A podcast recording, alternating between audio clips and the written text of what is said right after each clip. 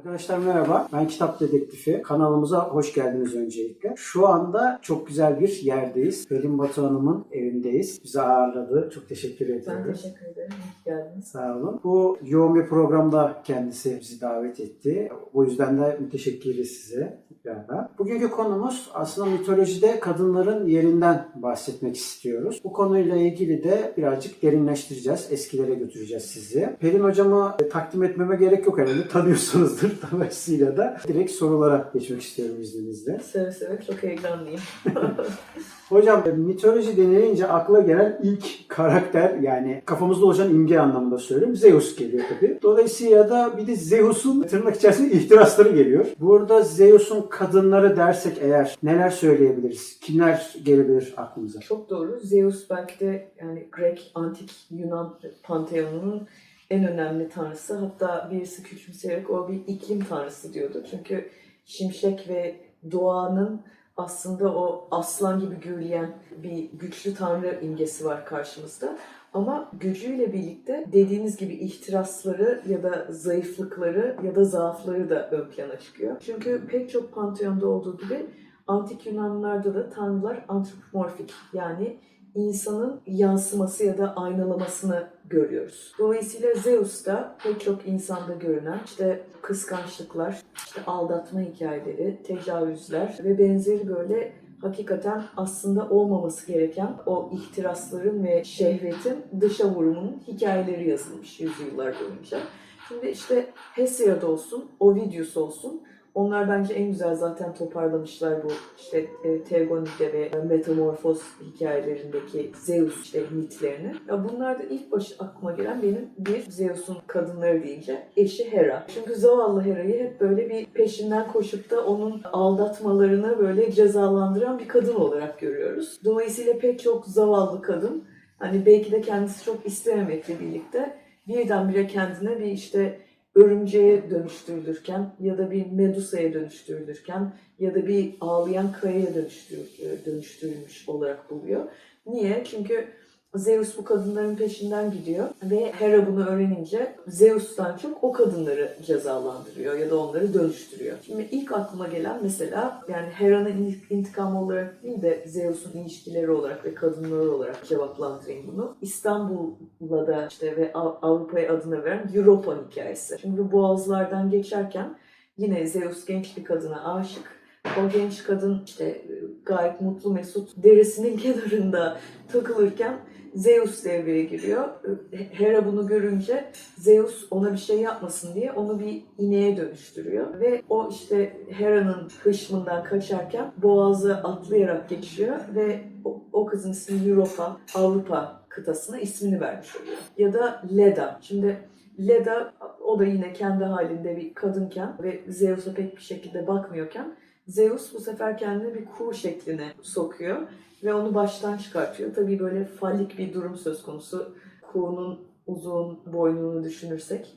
E, Bunların hepsinde bir gönderme var bence sembolik olarak zaten. Ve bu birleşmeden de Helen doğmuş oluyor ki Helen Truva Savaşı hikayesinden bildiğimiz üzere hani 10 yıllık savaşı sebebiyet veren dünyanın en güzel kadını olarak. Dolayısıyla bir kuğu ve, ve, ve bir insanın, bir tanrı kuğu ve insanın birleşmesinden doğan güzel Helena olmuş oluyor. Ya Zeus sadece kadın değil, erkeklerle de pek çok ilişkisi var.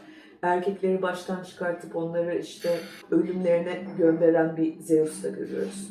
Yani şimdi örnekler çeşitlendirebilir ama bence büyük resimde şu önemli Zeus'la ilgili. Zeus normalde tanrılar bize ders verir. Hani ne doğru ne yanlış diye bir şeyler gösterirler. Ama burada özellikle antik Yunan'da tanrıların da hataları var. Tanrıların da yapmaması gereken şeyi yaptığını gözlemliyoruz. Dolayısıyla aslında tanrılardan ders çıkarmak değil, tanrılar da bizler gibi hikayesini sürekli anlıyoruz ve bu da bir taraftan felsefi olarak bizi şuraya götürebilir. Aslında biz tanrıyız, tanrılar biziz gibi bir, bir düşünceye götürebilir. Çünkü bizde ne, ne tür zaaf varsa onlarda da o zaaflar var. Bizde ne tür tutkular varsa onlarda da var.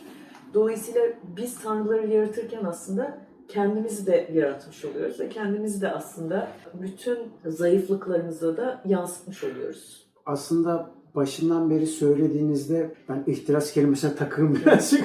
ihtiras meselesine dönmek istiyorum. Şöyle ki kadınlar denilince hep böyle mitolojide hep böyle bir ortalığı karıştıran anlamına geliyor. Mesela o kadar ki az önceki söylediğiniz hikayedeki gibi e, Hera'nın başına gelenlerden de aslında. Evet, görüyoruz. böyle kıskanç, çok antipatik bir kadın olarak Evet, yansıtılmış. Evet, evet. Dolayısıyla da sanki hatta o kadar ki o olmasa bu kadar çok mitoloji karışmayacak. Gayet düzgün tırnak içerisinde kutsal bir dine dönecek olay gibi algılayabiliriz. Ama öte yandan da sürekli olarak böyle bir pembe dizi kıvamında ortalık karışıyor. Bir Brezilya dizisi mi diyelim artık, Türk dizisi mi diyelim bilemiyorum ama o şekilde bir hal var. Bu noktada neden mesela erkekler karıştırmıyor da mitolojide hep böyle kadınlar karıştırıyor diye sormak istiyorum. Ya bence erkekler de karıştırıyor ama genel resimde yazarlar erkek olduğu için e, kadınlara bu rolü atfediyorlar gibi geliyor. Yani şimdi özellikle bu kadın cadı kadın imgesinden ya da böyle ortalığı karıştıran, her şeyi birbirini savaşları başlatan ya da ortalığı kızıştıran kadın arketipi bence birazcık daha gerilere gitmemiz lazım. Şimdi Anadolu özellikle bu ana tanrıçalar diyarı olarak bilinir. Hatta ben kaç yıl önce iki tane e, Yunanlı kadın arkeologla tanıştığımda Selanik'te bana demişlerdi ki ah ne kadar şanslısınız sizin toprağınız, topraklarınızda işte böyle güçlü kadın ana tanrıçalar var. İşte Kibele gibi, Inanna, işler gibi. Oysa ki işte Yunan panteonuna bakın hep böyle geri planda kalan kıskanç, deli kadınlar, cadılar vesaire. Yani şimdi şöyle, tabii ki öyle değiliz. Ana tanrıçaların da iki yüzü vardı. Birazcık bence hem tek tanrılı dinlerle hem de bu panteonların patriarkideki işte sistemlerin, kanunların oturmasıyla kadınlara bir rol biçildi. Kimi antropolog şunu söylüyor. Aslında her tarafta çıkan mesela Çatalhöyük'te ortaya çıkan ya da işte bu e, Anadolu'da ortaya çıkan kibele heykelleri falan ana erkil bir toplum olduğunu kanıtlamaz. Bu sadece fertilite yani verimlilik kültlerinin bir sembolüdür. Dolayısıyla aslında hiçbir zaman anaerkil bir toplum yoktu dünyada diyen antropologlar da var. Jane Rosedale falan gibi. Ama mesela Bashofen bunun başını çekiyor. Bashofen'le birlikte arkasından gelen Engels hep şuna inanmıştır. Tarım toplumuna geçildiği anda kadın gücünü ka- kaybetti. Böyle bir daha eşitlikçi toplumdan patriarkiye geçildi. Patriarkiye geçince de zaten bu işte kadın mitosları renk değiştirdi ve kadını kötüleyen, kadını işte böyle negatif bir, pejoratif bir resimle resim olarak çizen mitler ve hikayeler ortaya çıktı. Şimdi Başafen olsun, Engels olsun yani ki Simone de Beauvoir da onlara katılıyor. Ben bilmiyorum. Bir taraftan bana mantıklı geliyor şu açıdan. Gerçekten de avcı toplayıcı toplumlarda kadın ve erkek birlikte hareket etmek durumunda ki toplum yaşasın. Çok zor şartlarda yaşıyorlar. Gizlenecek, saklanacak çok bir yerleri yok. Vahşi doğanın işte kendi yani şansa kalmış diyelim onların varoluşu. Ama orada mesela kadının toplumdaki özellikle bugünkü avcı toplayıcı toplumlarını inceleyince görüyorlar ki %60 ila 70 kadının emeğiyle o topluluk var olabiliyor. Çünkü avlanma dediğin şey bir kere sadece erkeklerin yaptığı bir şey değil. Kadın erkek birlikte yapıyor bunu. İkincisi yani dolayısıyla o mağara adamı resimlerinde adam avlanıyor, kadın mağarasında oturuyor evinin e, başında, çocuğun başında gibi bir resim ger- gerçek değil. Ama hadi diyelim birlikte avlanmıyorlar. Onun haricinde avlanma denilen şey zaten ayda bir yapılan bir şey en fazla. Dolayısıyla daha çok bitkiyle, işte değişik sebzelerle, otlarla beslenen bir topluluktan bahsediyoruz. Dolayısıyla kadın orada her şeyi yapıyor. Sepet örmesinden tut, işte deriden kıyafet yapması- yapmasına kadar her şey bir şekilde kadının emeğine de bağlı. Dolayısıyla orada toplum daha eşit. Dolayısıyla o toplumlarda daha olumlu bir kadın ana tanrıça figürünün çıkması şaşırtıcı değil. Bir de tabii ki ilk başlarda erkek cinsiyetinin varoluştaki rolü de bilinmiyor. Yani tanrıları sanki tanrılar kadınlara lütfediyor ya da hediye veriyor ve o çocuk doğuruyor gibi bir inanç var. Bir yerden sonra erkek toplumu da bu işte birleşmenin bir parçası, daha doğrusu birleşmeden sonraki çocuk doğumunda bir parçası diye ortaya çıkınca kim antropologlar diyor ki her yerde fallik semboller ortaya çıktı. Mısır'daki obeliskler gibi, dikili taşlar gibi. Dolayısıyla konuyu toparlayacağım merak etmeyin. Kadının rolü avcı toplayıcılıktan sonra yerleşik topluma geçilince birdenbire hapis hayatı başlıyor. Ve rolü şuna indirgeniyor.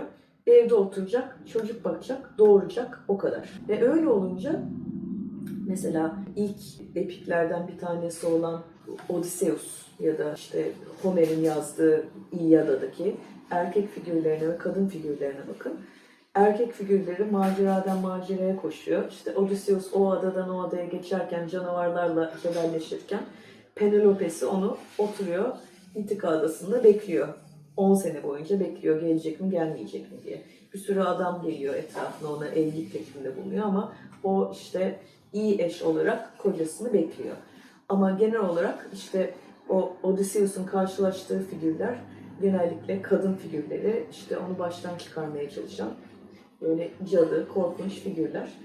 E, böyle olunca da ister istemez neyi görüyoruz? İşte hani tarım toplumunda insanlar kapital biriktirmeye başlıyor. Biriktirmeye başlayınca yerleşik düzene geçiyorlar.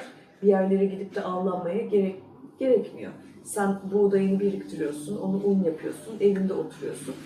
E, Diğerleri de işte hani eve gelip gidiyor, çalışıyor. Kadının rolü sadece böyle bir çocuk doğuran bir varlığa indirgeniyor. O zaman da o sistemden çıkan hikayeler ne oluyor? Tanrıları ve tanrıçaları böyle hem en başta söylediğim kend- kendilerine benziyor, benzetiyorlar ihtiraslarıyla. Ama o kadınlar sonuçta kendi eşlerinin hikayesinin belki de hani fantezisi olmuş oluyor. Ne oluyor? Yani bu yazılan mitler genellikle dediğim gibi erkek yazarlar tarafından yazılmış. Çok fazla kadın mitosu yazan Homer'in kim olduğu bilmiyor. Belki Homer kulaktan kulağa aktarılan, bin yıllar boyunca aktarılan hikayelerin bir toplamasıdır. Dolayısıyla bir kişi mi bilmiyoruz. Belki aralarında kadın da vardı bunun hikaye anlatıcısı ama hani erkek olduğunu varsayıyoruz. Ve bu erkekler ne yapıyorlar? Kadın nasıl kendi hayatlarında erkekler geziyor, tozuyor, kadınlar Yunan yasaları ve işte Hammurabi yasalarında metaya indirgenip evde oturan ve sadece mal gibi alıp satılan, kendisinin böyle ekonomik anlamda bir şey sahip olamadığı bir kadına indirgenmiş olduğu için yasa vasıtasıyla ve eğitim görmesi de yasak. E, dolayısıyla böyle sessizleştirilmiş, bütün hakları elinden alınmış ve bir ticaret objesi gibi baba ve koca arasında gelip giden bir nesneye dönüştürülmüş bir kadın. Ve dolayısıyla böyle bir toplumun ürünü ve mitosu ve hikayesi haliyle kadını kötüleyen ya da kadına ikinci rol veren bir, bir, bir, bir şey oluyor. O yüzden de sizin söylediğiniz bu negatif çağrışımlar ya da kadının her şeyi karıştırma hikayesi. Ya kadın zaten bütün haklarını elinden almışsınız. Bir de mitoslardaki rolünü de çalıyorsunuz. Çünkü o mitoslardaki rolü ilk başta mesela çok güçlü ana tanrıçalar varken birdenbire hep dediğim gibi birisinin eşi, birisinin kızı ya da birisinin sevgilisi olarak bizim karşımıza çıkmış oluyor. Siz böyle söyleyince mesela aklıma şöyle bir şey canlandı. Günümüzdeki azınlıkta da kalan göçebelerde bile aslında kadın erkek ayrımını yerleşik hayattakinin bir yansıması gibi artık olmaya başlamış. Yani tamam avcılık yapmıyor doğru ama öte yandan Başka da tür avcılık yapanlar da evet. var yani. Öyle olmuş. Ee, şimdi başka bir konuya geçmek istiyorum. Aslında yine konular birbirine bağlantılı. Dolayısıyla bir paradoksun içinde yaşadığımızı düşünüyorum. Dolayısıyla oradan bağlantıyı alıp e, şöyle söyleyeyim. Cadılar meselesine girmek istiyorum. Cadılarla da ilgili yine aslında ortalığı karıştıran ama bu sefer mutlu ailelerin içine fitne sokan Neydi o? Çeşitli büyüler, domuz bilme, yağı falan böyle abuk sabuk şeylerle böyle ortalığı karıştıran durumlar gibi geliyor aklıma. Şimdi ama aslında bunun biz programda yapmıştık. Uçan Salyangoz kameranın arkasında o, onun da dahil olduğu bir yayın e, yapmıştık. O yayında da mesela Orta Çağ döneminde aslında şifacı kadınlar olduğunu bunları biliyoruz. Ya da Sara hastası olanların cadılıkla itham edildiği de bilinen bir gerçek. Dolayısıyla bu ikisinin arasında kalan bir sıkışmışlıkla özellikle de kadınların aslında ezilmişliğiyle de birleşince maşallah üstte soslu bir ortam çıkmış. Ve binlerce kadın hayatına mal olmuş. Evet aynen öyle. Aynen öyle. Resmen katliamlar tarihi yani. E, bu bağlamda da şunu sormak istiyorum. Bunun, bu yaşananların mitolojideki yansımaları e, var mıdır? Varsa hangi tanrılarda ya da tanrıçalarda yer bulmuş? Kesinlikle var. Büyü insanlık olduğu sürece olmuş. Çünkü insanlar anlayamadığını, bilmediğini ve böyle gelen illetleri, hastalıkları bir şekilde sadece dua ederek değil aynı zamanda tanrılara yakararak, onlardan yardım isteyerek bir şekilde çözmeye çalışmışlar.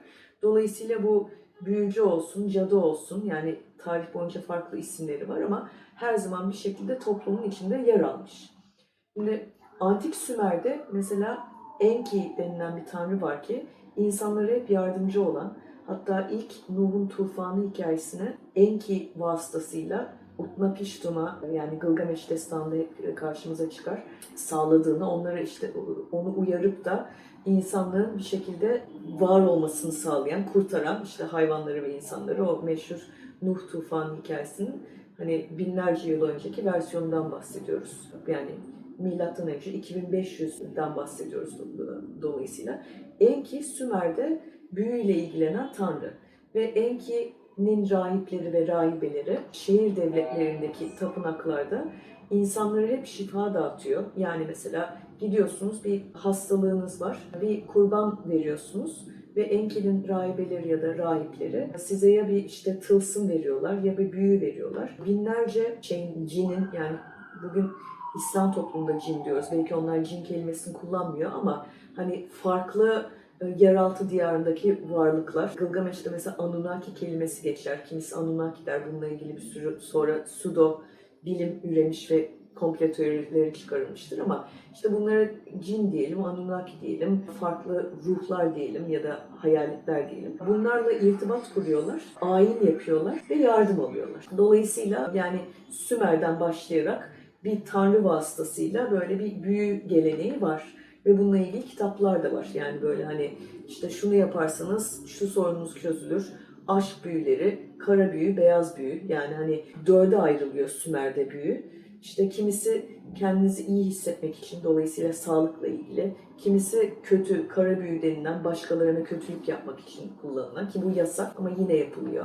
Bir tanesi işte daha verimliliği getirmek için falan filan. Velhasıl yani ta ilk çağlardan itibaren bu olmuş. Antik Yunan'a geldiğimizde yine Homeros'ta çok meşhur cadı karakterleri var. Mesela Kirke, demin domuz dediniz. Kirke Odysseus ve adamları onun adasına düşünce, gelince adamları domuza dönüştürüyor. Ki Çok haklı buluyorum. Ne yalan söyleyeyim. Çünkü adamlar adaya dü- düşünce her şeye böyle bir tecavüz edip arsız arsız her şeyi talan etme, doğayı katletmeye gidiyorlar. Kadın da siz domuza benziyorsunuz diye bütün adamları domuza dönüştürüyor. Bir tek Odysseus'u dönüştürmüyor.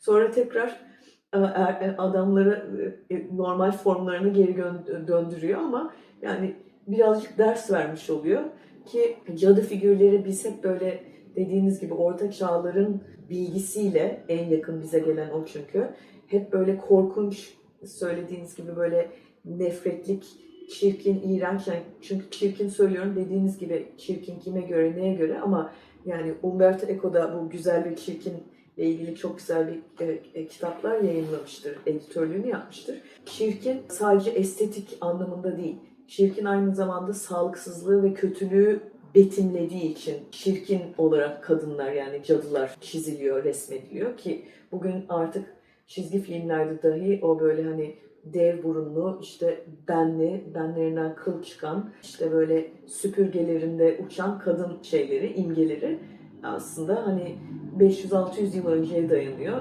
Bu işte insanlar hayal ediyor. Bütün çirkinlikleri onlara atfediyorlar ve devam etmiş bu. Hala da işte dediğim gibi popüler kültürde yer ediniyor. Ama Antik Yunan'da sadece böyle işte Odysseus ve benzeri macera perestlerin karşı karşıya çıktığı cadılar değil, aynı zamanda toplumda Hekate gibi cadı tanrıçalar var ki bunlar hakikaten doğa tanrıçaları. Doğanın bütün güçlerini barındırıyorlar ve insanlara sadece böyle hani cadılık deyince kötülük değil aynı zamanda şifa da getiriyorlar. İyilik de getiriyorlar ki siz çok güzel betimlediniz. Gerçekten de orta çağlara geldiğimizde antik çağdan karanlık çağları atlatıyor, atlıyorum. Çünkü karanlık çağlar boyunca tabii ki çok ilginç figürler ortaya çıkmış. Tamamen karanlık değil. Yani Rönesans'ın nüveleri, tohumları orada atılmış. Ama antik çağlardan işte Rönesans'a gelene kadar bir bilinmezlik söz konusu ve kilise kültürünün hegemonyası söz konusu. Ve kilise bu anlamda çok büyük bir aslında bana göre suçlu. Çünkü kadınları yani Hristiyanlığın başlangıcından bütün evrimine doğru ikiye ayırıyor. Ya işte kutsal bakire, işte Meryem Ana figürü, anne figürü ya da işte Magdalena gibi böyle bir fahişe ki yani Hazreti İsa o Magdalena'nın ayaklarını öpmüş ve onun fahişe olmasını e, işte hiç kafasını çevirmiş ve ona bir- bir şey dememiş yani onu kötülememiş. Ki bu arada Magdalena'nın sonradan bir yüzyıllar sonra bir papa tarafından o aslında fahişeydi demesini de öğrendik biz tarihçi olarak. Dolayısıyla o bile bir kurgu. kurgu. Yani hatta kimi kilise tarihçileri Magdalena'nın o azizlerden bir tanesi olduğunu söylüyor. Dolayısıyla hani kilise sistematik olarak kadınları ikiye ayırıp da evinin kadını, anne, kutsal annenin karşısında şeytanla işbirliği yapan, işte şehvetini durduramayan, kocasını aldatan o çağda mesela vagina dentata diye bir deyim çıkıyor ki dişli vajina anlamına geliyor. Kadın vajinasının erkekliği bitirdiği, o eril toplumu sonlandıracağı, dolayısıyla korkulacak birer sakibus, birer iblis olduklarını ya da iblisle ittifaklık kurdukları söyleniyor. Müttefik oldukları. Dolayısıyla yani kadına e, yapıştırılacak her türlü olumsuz ünlem ve çağrışım yapıştırılmış oluyor kilise vasıtasıyla. Sonra zaten cadı avı zamanına geldiğimizde bunlar yani kimi tarihçiler 80 bin kadının öldürdüğünü söylüyor. Kimisi bunu 100 bine kadar çıkartıyor. En fazla Almanya'da öldürülmüş. Çünkü bir tane bana göre kafayı sıyırmış bir tane rahip, cinsellikle kafayı bozmuş bir rahip, ismini şimdi unuttum. Malius Maleficum diye bir kitap yayınlıyor 1500'lerde. Evet, evet. 1500'lerde. Ve bu kitap Orta Çağların bestseller'ı. En çok satan kitabı. Niye? Bu kitap resmen cadıları nasıl tanırsınız şey gibi, rehberi gibi. Ve bu rehberle insanlar bu kitabı alıyorlar. Komşusunun arazisine mi göz koydu? Aa bu kadın cadı diyor. Çünkü işte bu kitaba göre işte kadın diyelim bir hastalığı var dediğiniz gibi sara nöbeti. Ya da işte testlere tabi tutuyorlar. Kadını büyük bir taşa bağlayıp suya atıyor. Kadın çökerse o zaman cadı değil ama zaten boğulmuş oluyor zavallı. Çökmezse aa o zaman cadı. O zaman yakıyorlar. Yani kurtuluş yok. Bir şekilde sen kafayı koyduysan ya kilise ya işte o, o, o bölgenin devletlüsü ya işte e, o siyasilere ya da işte o avukatlara diline e, dili geldiğince ikna eden arsız insanlar diyelim. Dolayısıyla kurtulmak istedikleri bütün kadınlardan kurtuluyorlar. O dönemde kilisenin tıp bilimine bulaştığını ve zaten hani okuyan yazan bir tek o var, onlar var. Yani antik metinleri çeviriyorlar ve kor- korumuş oluyorlar bir, bir türlü. Ama bir taraftan da daha önce ebelik işine yani dolayısıyla çocuk doğumunu, şifayı e, belli kadınların verdiğini biliyoruz. Çünkü bu yüzyıllar boyunca kadınlar ne yapmışlar? İşte otlardan çaylar yaparak, işte belli işte bitkilerden ilaç yaparak, pestil yaparak insanlara şifa dağıtmışlar. E, ve bunda aslında hani bir e, para karşılığında değil, genellikle bir değiş tokuşla e, hayatlarını idame ettirmişler. Dolayısıyla toplumun birazcık ucra köşelerinde, işte ormanlarda, doğanın içinde yaşıyorlar. Şimdi bu kadınlar birdenbire hegemonya bunların işine de göz koymuş oluyor. Diyor ki biz yapacağız bu işte ve buradan bir kapital kazanacağız. E ne oluyor? Bu kadınlar da direkt cadı klasmanına giriyor. Sen işte bir insanı iyileştiriyor musun? Aa, o zaman sen şeytanla işbirliği yapıyorsun. Sen karanlık bilimlerle ilgileniyorsun. Dolayısıyla sen ortadan kaldırılacaksın. O yüzden yani işin din boyutu ya da mitoloji boyutu tamamen hikaye. O iş tamamen ekonomiye bağlanıyor. Ve ekonomi neyi söylüyor? Sen kendinden güçsüz olanları ya da sen, senin sahip olmadığına sahipleri ortadan kaldırmak istiyorsan bunları yaftalayacaksın. Ve nitekim dediğimiz gibi binlerce kadın hayatını kaybediyor. Bu tuhaf, akıl almaz, mantıksız testlerle birlikte topluca yakılıyorlar. Yani sadece malına mülküne el koymak değil, diyelim siz başka birisinin eşini kıskandınız ya da onu istiyorsunuz. Di- diyorsunuz ki aa bu cadı. Mahkeme toplanıyor. Kadın ne kadar dil dökse de ben cadı değilim vesaire.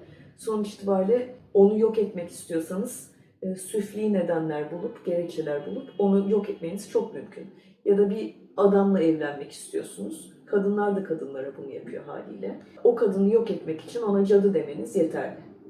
Velhasıl hem Avrupa kıtasında hem Amerika'da Salem e, cadı davalarında çok fazla kadın sadece işinden olmuyor, hayatından da oluyor. Ve bu çok yakın bir tarihe kadar devam ediyor. Yanlış hatırlamıyorsam Avrupa'da 18. yüzyıla kadar bu cadılarla ilgili mahkemeler ve suçlamalar devam etmiş. Sonra yasalar çıkıyor. Bir şekilde bunun önüne geçiyorlar ama yine de hani mahalle baskısı devam ettiği aşikar.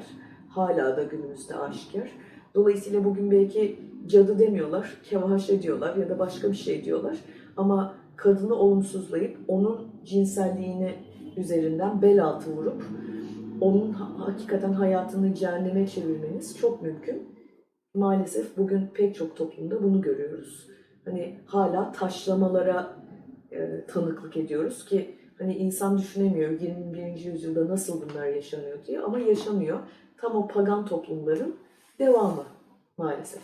Bundan sonra da anlatılanlardan sonra da başka konuya geçmek çok şey oluyor ama devam etmek lazım. Yani Şeyi sormak istiyorum. Şimdi baş, bu silsileden bahsettik. Aslında nasıl yozlaştığını, hangi noktadan noktaya geldiğini. Bunun antik Yunan'da da bir tabii karşılığı var. Ancak şunu ben biraz değişik geliyor bana. Tam oturtturamıyorum kafamda. O yüzden sormak istiyorum. Antik Yunan'da sonuç itibariyle bir çeşitli sebeplerden o noktaya kadar gelen bir felsefeler çağı başlıyor aslında. Hatta bir noktada tabii ki gerici olan ama bir noktada da günümüzden bile ilerici olan bazı görüşler atılıyor. Ve demokrasi, tırnak için ben şu kelimeyi çok seviyorum. Demokrasi şov. demokrasi şov başlıyor. Ama buna rağmen kadınlar ve köleler mesela tamam hadi köleleri çıkarttım. Ya, sınıfsal bir şeyden öyle çıkarttım. Sen neden kadınlar orada şey yapılamıyor? Ya, oy kullanmasına izin vermiyorlar. Ve hatta bazı felsefeciler önde gelenler isim verip şu anda teşhir etmek istemiyorum.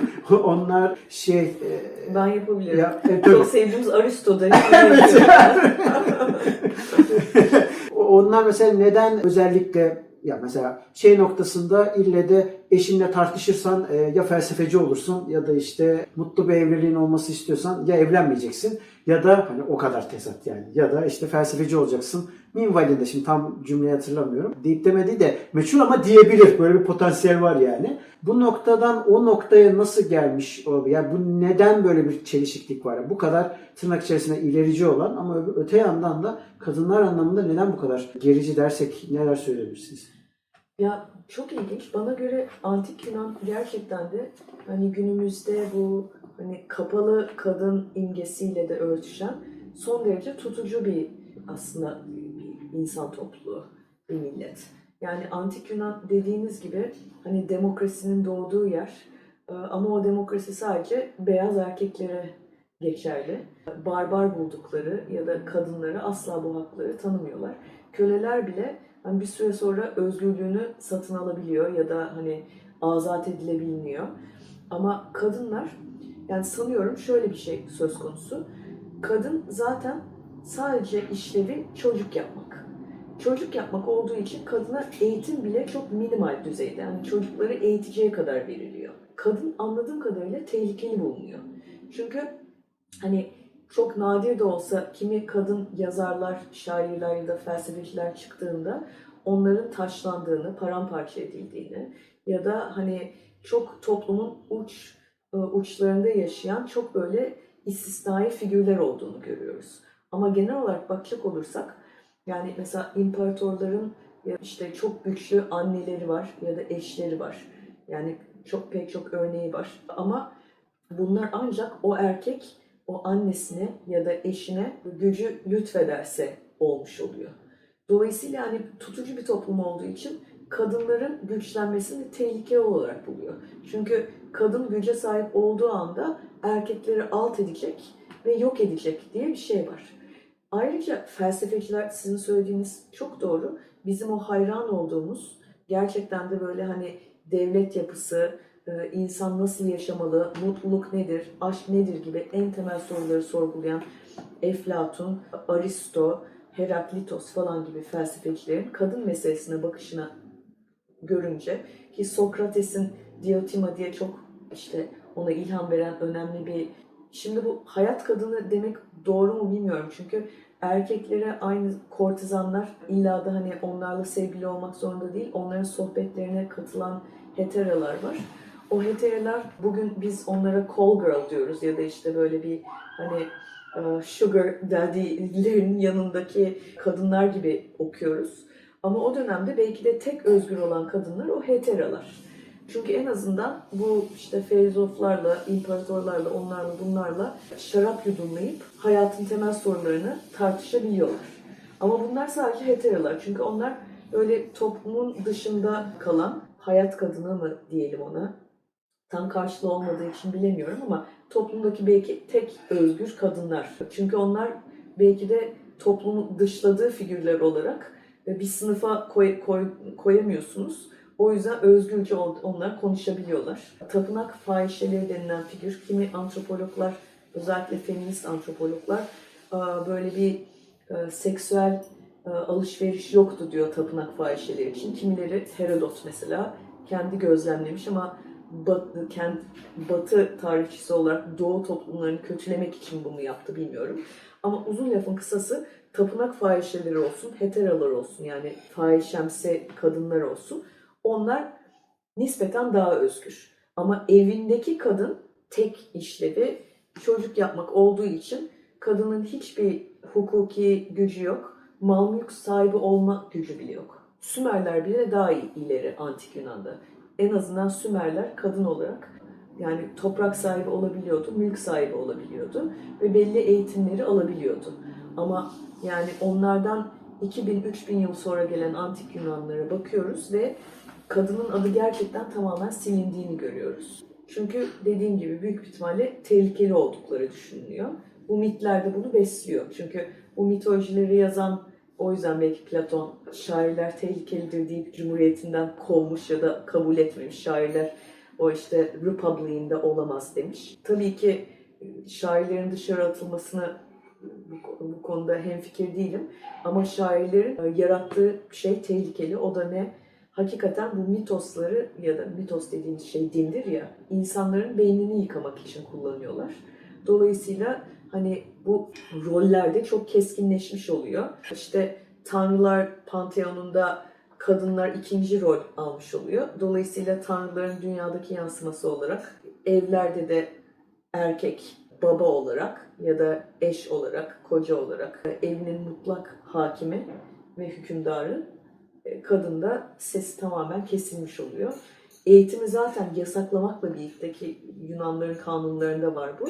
Yasaklayarak zaten sen onların toplumda ilerlemesinde önünü kesmiş oluyorsun. O yüzden yani bunun sosyolojik olarak söyleyemem neden Yunanlar böyleydi. Ama hani sonuçta Hammurabi yasalarından itibaren bu artık kemikleşmiş olduğu için sanki de hani dünya böyle bilinmiş oluyor.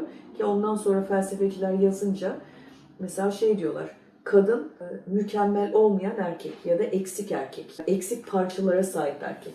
Bunu ben değil antik Yunan felsefecilerinden bir tanesi söylemiş. Ya da kadın işte ihtiraslarına kendini kaybeden, kendini kontrol edemeyen bir varlık. Bunu da bir antik Yunanlı felsefecisi söylemiş. Bunları yazdıkça zaten hani kadına biçilen rol netleşmiş oluyor. Ve kadın eksik bir erkek olarak zaten toplumda tamamen ikinci role Simone de Beauvoir'ın dediği gibi dözyem sekse yani ikinci cinsiyete indirgenmiş oluyor.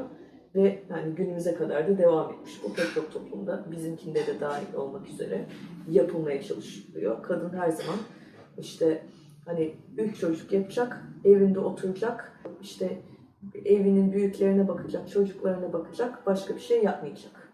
Hala siyasilerimiz bunu dillendiriyor. Zaten işte İstanbul Sözleşmesi'ni devre dışı bırakarak yasaları teoriden pratiğe geçirmeyerek yani çünkü teoride çok iyi yasalar var ama hani sonuçta sizin polisleriniz, sizin koruma evlerindeki yetkilileriniz, sizin o STK'lardaki yetkilileriniz bunu koruyamıyorsa, yapamıyorsa, pratikte e, geçiremiyorsa o zaman zaten hani kadının adı zaten silinmiş oluyor ki bu nasıl değişecek bilmiyorum. 1917'de değişmeye yüz tutmuş. Gel gör ki bugün 1917'deki devrimi siz bu konuları iyi bilirsiniz. Yani Rusya'da bile bunu görmüyoruz. Rusya'nın da ne kadar aslında doğu toplumu olduğunu, aşikar olduğunu tanıklık ediyoruz. Evet, maalesef. Şimdi sert bir konuyla finali getirelim isterseniz.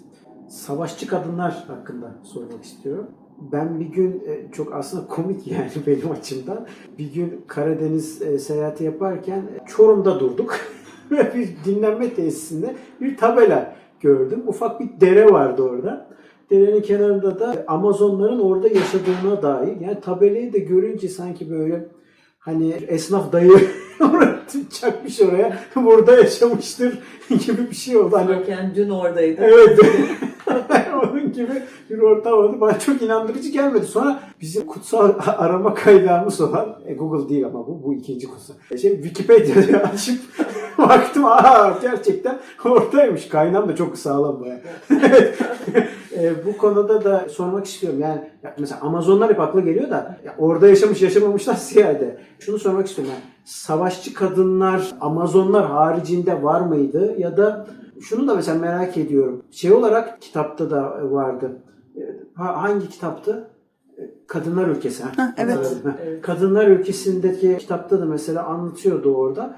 Bunun aslında tartışmalı bir konu olduğunu aslında kitap orada söylüyor. Ya anlattığı o hem de bir feminist damardan bunu söylüyor. Bana çok enteresan gelmişti bu konu ama şimdi ben teorisi haricinde onu ayrı tutarak söylüyorum. Ee, sormak istiyorum. Bu arada kanalda da bu konuyu tartışmıştık yine. Aynı şekilde. Bunu da söyleyeyim. Ee, şunu sormak istiyorum. Yani, e, savaşçı kadınlar denilince Amazonlar haricinde e, ya da Amazonlar da da dahil edebiliriz elbette ki. E, başka topluluklar var mı? Ya şöyle bu konu gerçekten hem antropologların hem sosyologların e, hem de arkeologların ciddi tartışma konusu. Kimileri Amazonların dahi hiç olmadığını, bunun bir mitostan ibaret olduğunu, işte evet ata binen kadınlar olabilir ama illa bunların işte tek göğüslerini kesip çünkü hani iyi ok atabilmek için güya kesiyorlarmış ya. Bunların tamamen işte Herodot ve benzeri tarihçilerin uydurması olduğunu söyleyenler var. Çünkü hani fiziksel olarak çok fazla kanıt yok. Yani böyle bir ben yanlış hatırlamıyorsam Anadolu'da bir yerde 14 tane böyle mızrağıyla bir kadın savaşçı bulundu. Bu da işte Amazonların kanıtı olarak kullanıldı. Olabilir belli dönemlerde gerçekten de eline silah almış, mızrağı işte ya da e, sopayı ya da e, kılıcı almış kadınlar olmuş olabilir. Ama hani böyle sanıldığı gibi bunlar böyle yüzyıllar boyunca oradan oraya at koşturup da işte erkeklere sadece damızlık olarak kullanıp da ondan sonra işte kadın egemen bir topluluk olarak var olduklarına dair hiçbir bilimsel kanıt yok. O yüzden %100 Amazonların olduğuna dair bir şey tam söyleyemiyoruz. Ama işte mitoloji olduğu için belki de vardı diyebiliyoruz. Ama şöyle bir şey var. Şimdi antropologlar, özellikle feminist antropologlar şunu iddia ediyorlar. Diyorlar ki kadınlar bir toplumda çok güçlüyse bu illa da erkeklerin kadınlara yaptığı gibi patriarkal sistemde kadınlar erkekleri ezip de o mitoslardaki gibi erkekleri köle olarak kullanmıyorlar. Tam tersine bir toplumda kadın güçlüyse egalitarian yani eşitlikçi bir toplum oluyor. Dolayısıyla yani aslında kadın egemen matriarki denilen şey bir mit. Çünkü kadın güçlü olduğu yerde zaten eşitlikçi olduğu için yani böyle bir ezici, savaşçı, cadılar topluluğu falan yok diyorlar. Antropologların söylediği bu. Dünyadaki farklı güçlü kadın topluluklarına bakınca mesela ilk benim aklıma gelen Vietnam kültürü. Çünkü Vietnamlarda yüzyıllarca kadınların hem siyasete karıştığı, hem asker olabildiği, hem de savaşçı olabildiğini görüyoruz. Demek ki varmış. Ve bu toplumlarda da hani erkekler ve kadınlar çok daha eşit olduğunu görüyoruz. Çünkü o kadınlar seçiliyorlar ya da işte kabile tarafından ön plana çıkartılıyor. Eski çağ Türk topluluklarına bakınca da hatunun ne kadar güçlü olduğunu biliyoruz. Hani Cengiz Han örneğinden olduğu üzere eşinin her zaman yanında olduğu, belli kararları birlikte verdikleri.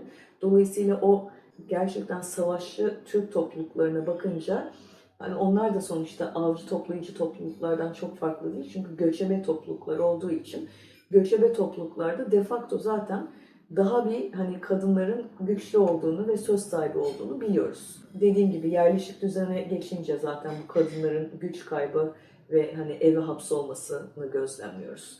Dolayısıyla e, eski Türk topluluklarında ki yazılı bilgi olarak çok fazla olmakla birlikte mesela Selçuklulara gelindiğinde bile kimi kadınların işte meclis toplantılara katıldığı, mesela Mihri Hatun gibi kadınların şair olarak gidip erkeklerle atıştığı, fikrini beyan ettiğini görüyoruz. Dolayısıyla hem antik e, Türklerde diyelim, antik çağ Türklerinde, orta çağ Türklerinde hem antik çağ Türkleri demek doğru değildi daha doğrusu işte orta çağdaki e, 800'lü yıllardan itibarenki Türk kavimlerinde hem işte Vietnam'da bir de Keltler çok ilginç kadın konusunda. Keltler de bayağı kadınların güçlü olduğu bir topluluk. E, Romalılar savaş açtıklarında Boudica diye mesela bir kadın var ki Romalıları resmen böyle terletmiş ve mahvetmiş.